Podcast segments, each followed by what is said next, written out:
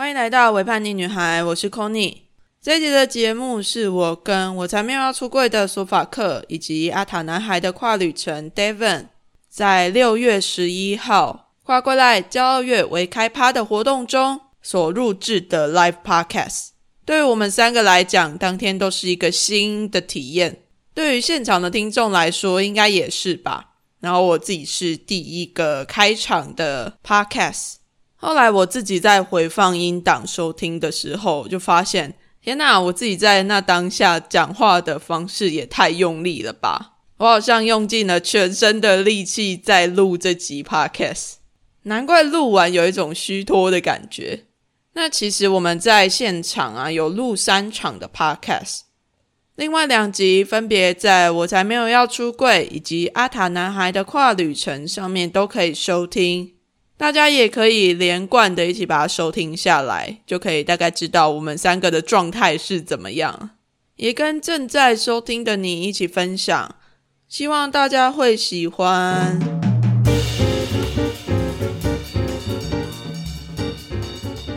哦，来来来，啊，好，第一场就是由 Conny 开始，他是主场，我我按了吗？哦，好，那开始了，好，那。欢迎大家来到《伪叛逆女孩》，我是 Conny。那在我右边的这是，Hello，大家好，我是我才没有要出柜的索法克。左边，Hello，大家好，我是阿塔拿跨旅程 David。哎，大家不要紧张，我发现讲话越来越快，只是开场而已。对，因为第一次面对这么多人来录 Live Podcast，所以就是真的是超级紧张的啦。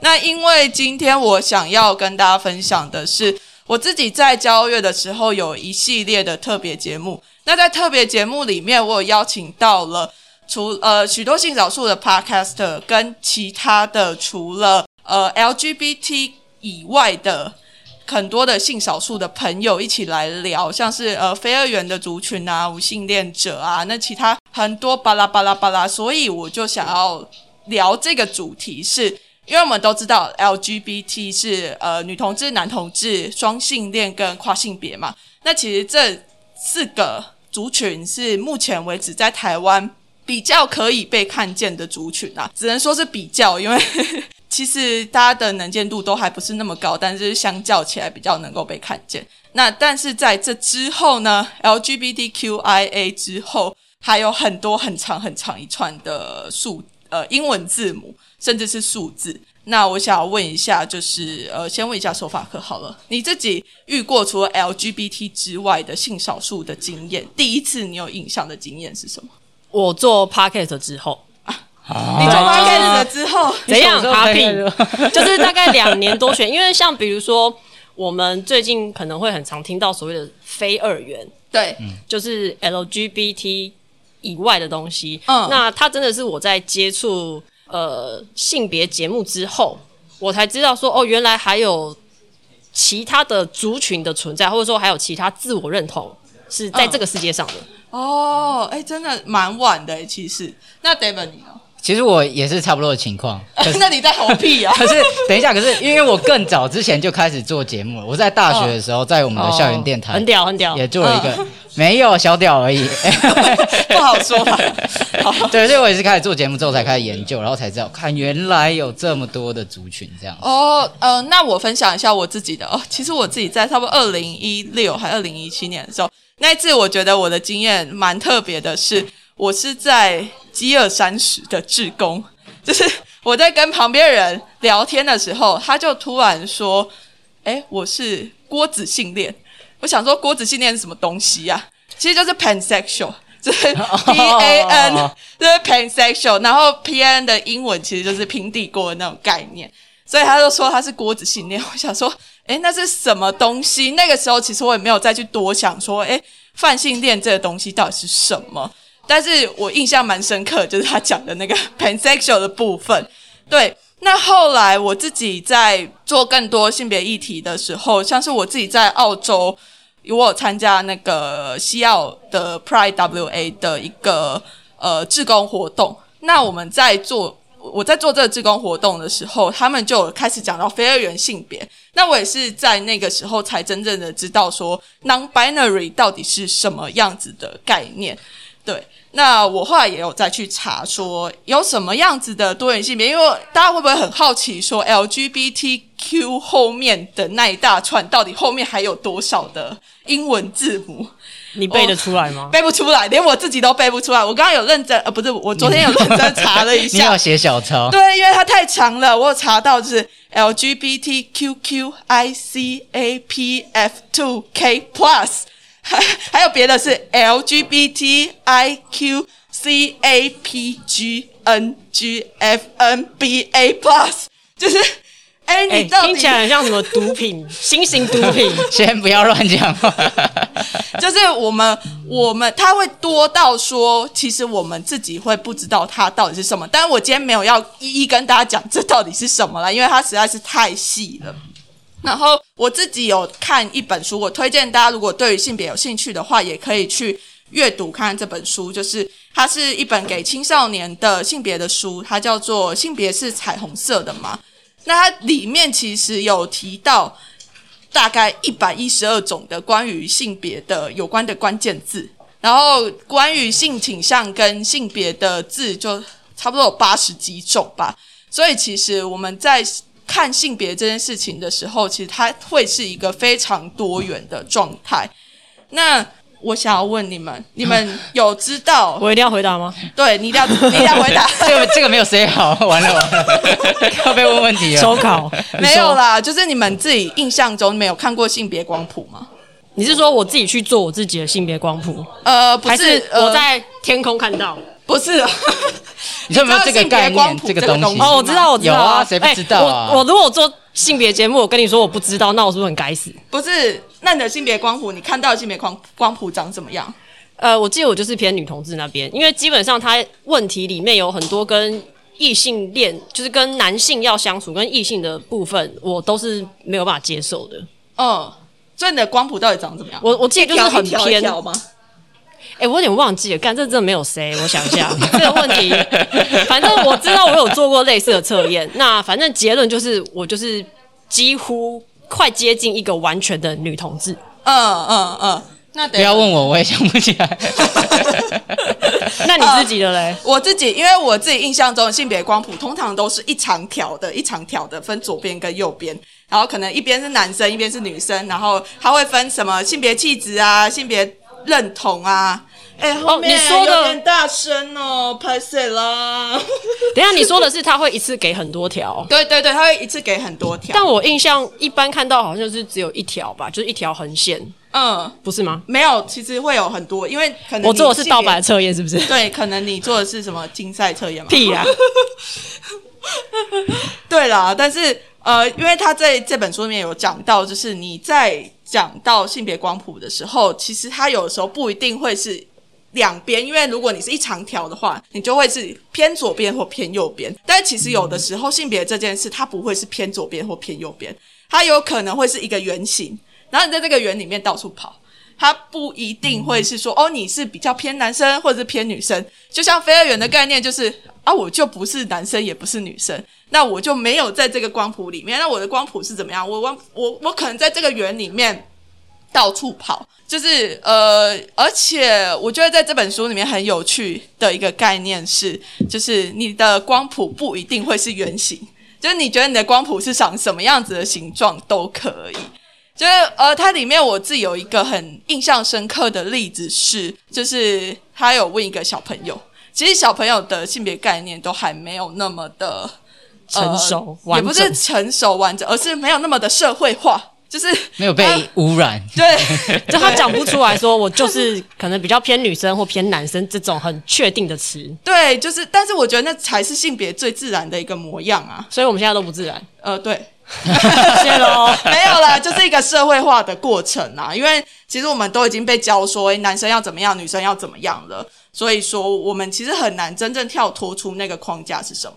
那他就是问那个小朋友说：“你觉得你的光谱长怎么样？”然后他就说：“他觉得他的光谱像是一个宇宙，然后他的可以在那个宇宙里面自由的变动，自由的来回，呃，去哪里就去哪里，它是什么样子就是什么样子。”对，那我想要提这个光谱的概念，只是想要分享给大家，就是其实性别这种东西，它是一个非常广阔的多元的世界，然后或许对于某些人来讲会很难理解，尤其是可能互加盟来说，啊，就是性别就是男生啊，你不是男生就是女生，要不然你是什么东西？那其实我觉得在讨论到说，呃，我们的性别跟性别认同的时候，我们可以在想，尤其我们又身为一个性少数的身份。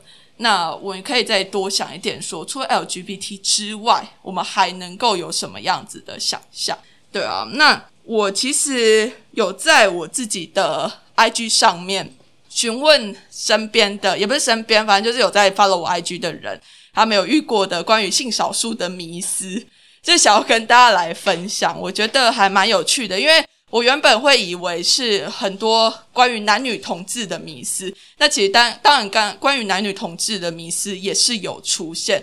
就是可能，哎，你们女同志是没有遇没有试过鸡鸡，所以才就是变成女同志啊，或者是按你们怎么做爱的这种非常入的的题目都有。哎，其实我有时候很好奇，到底问说女同志怎么做爱，我是要怎样回答他？就是因为你知道，我回答说用手，他搞不好也不知道手要放哪，所以我要找什么？我是要找 A 片给他看，还是我不知道演给他看吗？还是怎么样？呃。我也很好奇，对，而且我觉得很想演，而且我有时候其实都会想说，问这种问题的你为什么不 Google 就好？对，就是他们可能会觉得说，哎，你就在我前面，但是我觉得要看那个人的出发点是什么啦。有时候他的出发点真的是很怪，就是他其实只是想要冒犯你而已。哦，所以你真的你真的有收到这种比较冒犯的私讯吗？就是你没用过鸡鸡，你怎么知道你喜欢女生？没有，这是人家回答我的。哦，可能听众有被问过这样对对对，被问过这样傻眼的问题。然后可能关于跨性别的，就是呃，你的那个叫什么？哦，他是被兵役体检的医师说他是本身是跨女，然后他被兵役体检的医师问说：“你去女厕不会违法吗？” 然后想说啊，就是不会啊，没念书哦，啊，都医生了。然 后他可能念错领域，好不好？不好意思。对，所以说其实我们在。面对呃，但我其实想要再分享更多的是，因为我得到的提呃回答，现在更多的已经不只是 LGBT 了，而是还有可能关于无性恋的误解。就是无性恋，他就会问说：“ 你无性恋是不是就是没有找到有人想要跟你就是一起做爱，所以你才会变无？觉得自己是无性恋？不是这样说的吧？啊，或者是说你在对非二元性别，他就会说。”哎，你非二元性别是不是因为你太自卑了，没有办法融入你自己的原生性别，所以你才会认同自己是非二元性别？我就觉得，好也太冒犯了吧！我有点怀疑，到底问这些问题的人，就因为毕竟我节目很常在 diss 异性恋，我都会想说，这是异男问的问题吗？哎哎哎，尊重，哎，更正，这是死异男问的问题吗？对，但是其实任何，我觉得有时候，即便是我们自己。所谓的性少数，有时候在问对方一些东西，都还是会害怕冒犯。我觉得其实有的时候不一定会是异男，我觉得这种问这种问题的人，他不不限于性，不限于任何的性倾向。哎，有的时候有些呃男 啊，有敢说出来？你说，你说，快点。男同没有了，男你说男同志哦。没有了，现场啊，有今天现场有男同志，但是不外显，好，没关系。对对对，没有了，开玩笑了，就是反正其实。会问冒犯问题的人不限于任何的性倾向，就像有时候女同志、男女同志也都会对跨性别讲出一些很奇怪的问题。对，大家对我们最不友善。然后你自己说的哦，我没有说。等一下，等一下，你可以再多平反一下，靠背这个。对对，多分享一点。对啊，所以我就是在想说，我们可以或许可以一起讨论一下，我们要怎么样不要问出这么没有礼貌的问题。我觉得很困难的，因为大家对于有没有礼貌这件事情的感受是不太一样的。对，他觉得他很有礼貌，对我们听起来就，比如说我，我可以问你说，呃，你是没有被男生啊？这样好，这样讲好脏哦。嗯，好，对，就是你是不是没有跟男生做爱过，所以你才会是女同志？跟请问，我想知道你是不是没有跟男生做爱过，所以才会怎样？这样你觉得这两句话有差吗？我加个请问有比较好吗？其实没有。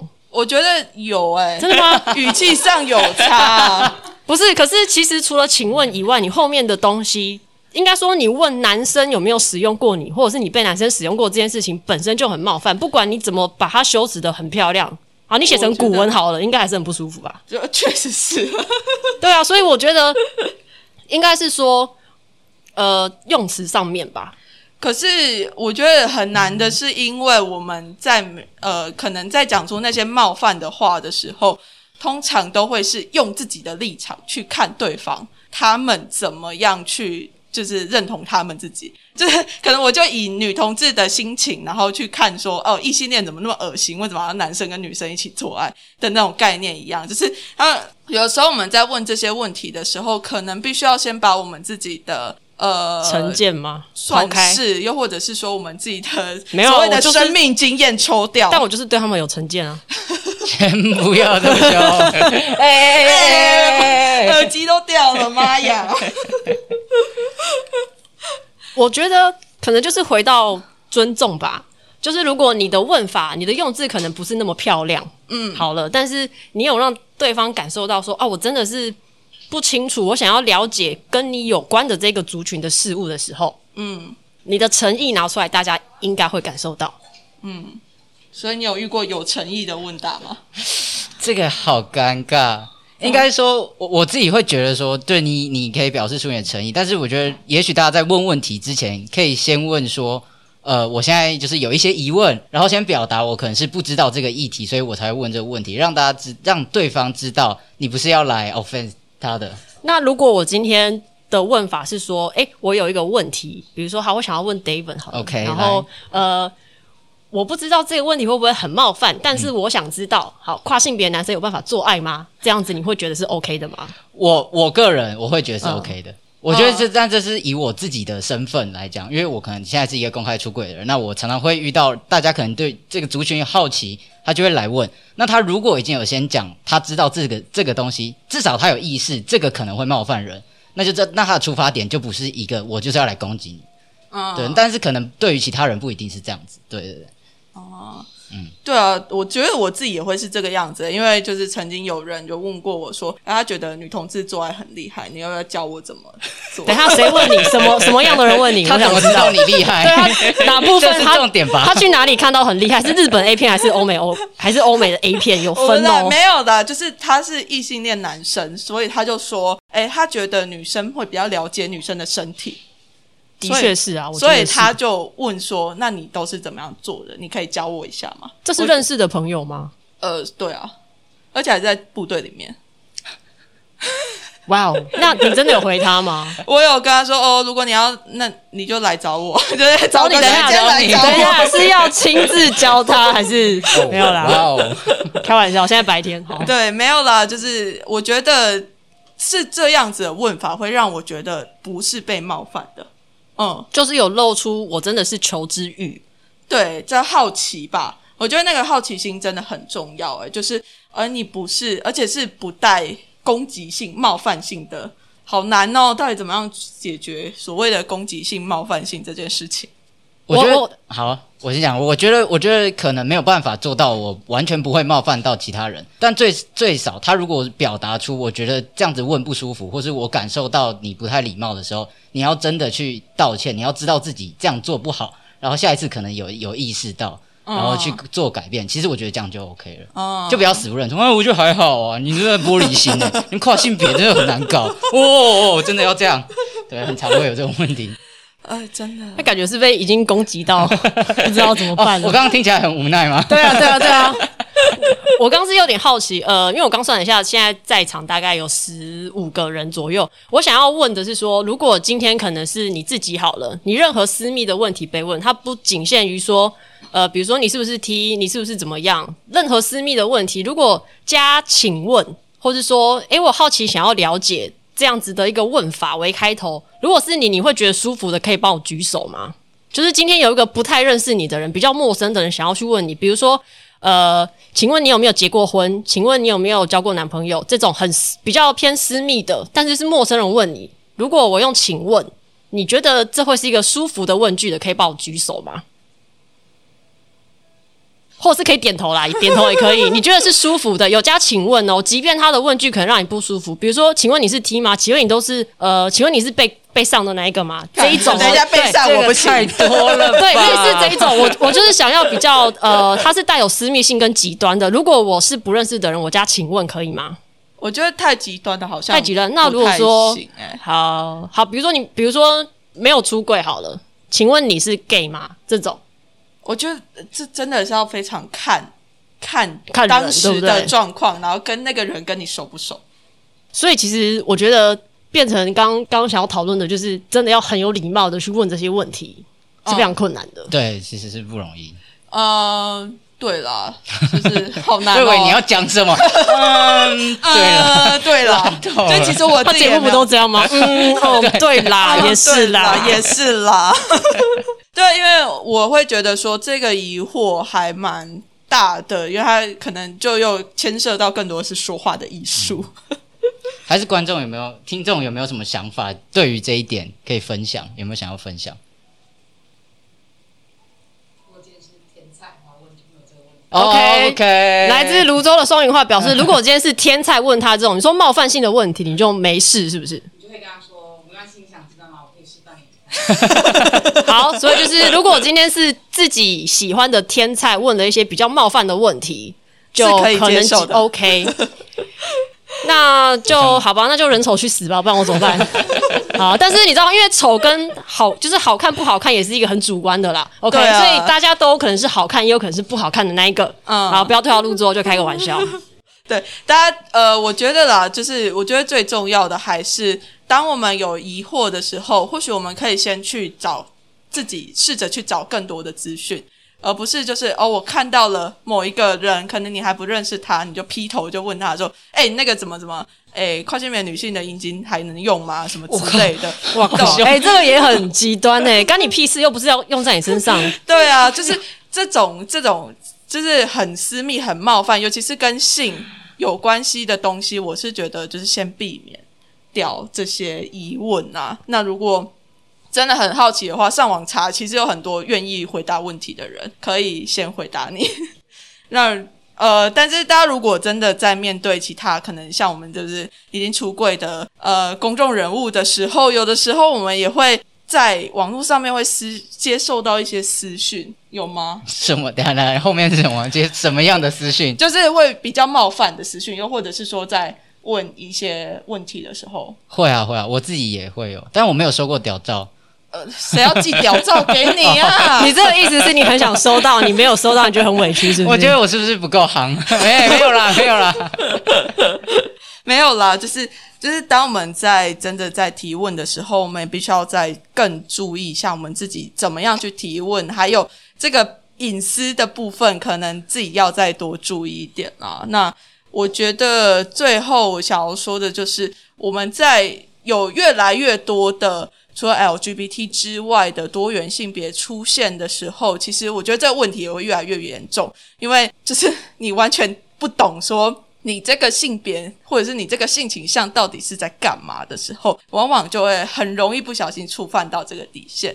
但我觉得就是在最后就是要呼吁大家，在这样子的性别在更多元的时候，我们就是 敞开心胸，多去接收其他人对于性别不一样的想象，对啊，那我们这一集的 podcast 就差不多到这边，你为什么要一直看我？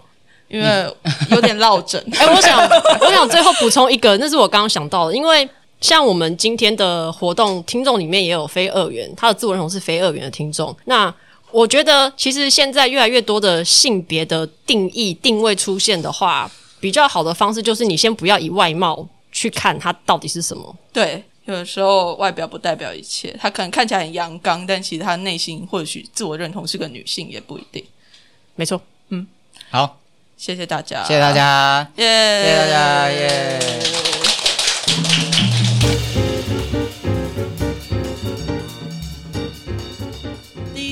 完音之后，还有人帮我们拍手，哎，但其实那当下我是紧张到我自己脑袋里面都不太知道自己在讲些什么。不过这样特别的体验，也是我的骄傲月特别节目的最终回。我用这个 live podcast 来为骄傲月特别节目画上一个句点。如果你还没有收听前面的几个非常精彩的小单元，LGBTQ+ Podcaster 来现身，邀请了具有性少数身份的 Podcaster 们一起来分享他们的经验以及他们的 Podcast 生命故事与性少数。邀请到了一些比较少见的性少数朋友，又或者是。拥有长期伴侣关系的男女同志们，一起来分享自己的故事。同志运动的推手，则是谈了非常多跟同志运动有关的故事。不管是邀请了各个 NGO 来聊，或者是邀请积极参与同志运动的个人，一起来谈谈他们的参与经验，都是非常热血跟精彩的哦。那最后面是与拉子们聊族群。我们其实蛮少会听到将女同志的身份跟族群身份连接在一起的节目。与拉子们聊族群的这个单元就做到了。Conny 邀请了来自不同族群的女同志们一起来聊聊他们的族群认同以及他们的女同志认同。以上就是骄傲月特别节目的几个单元。如果您前面有错过任何一集的，千万要赶快去补起来呀！另外，也欢迎在你正在收听的平台上面按下订阅的按钮，这样下次维叛逆女孩上新节目的时候，你就不会错过啦。如果你更喜欢维叛逆女孩一点的话，欢迎到 First Story 上面抖内给我，有你的抖内，我才能够继续做出更好的节目。如果你有其他想要跟维叛逆女孩分享的资讯，或者是感想，都欢迎到微叛逆女孩的 Facebook 粉砖，或者是 IG 上面留言给微叛逆女孩。希望这一整个月的计划有陪你好好欢庆这个骄傲月，也希望你能够为自己拥有性少数身份而感到骄傲。那我们骄傲月的特别节目就告一段落，谢谢大家，下一集再见喽，拜拜。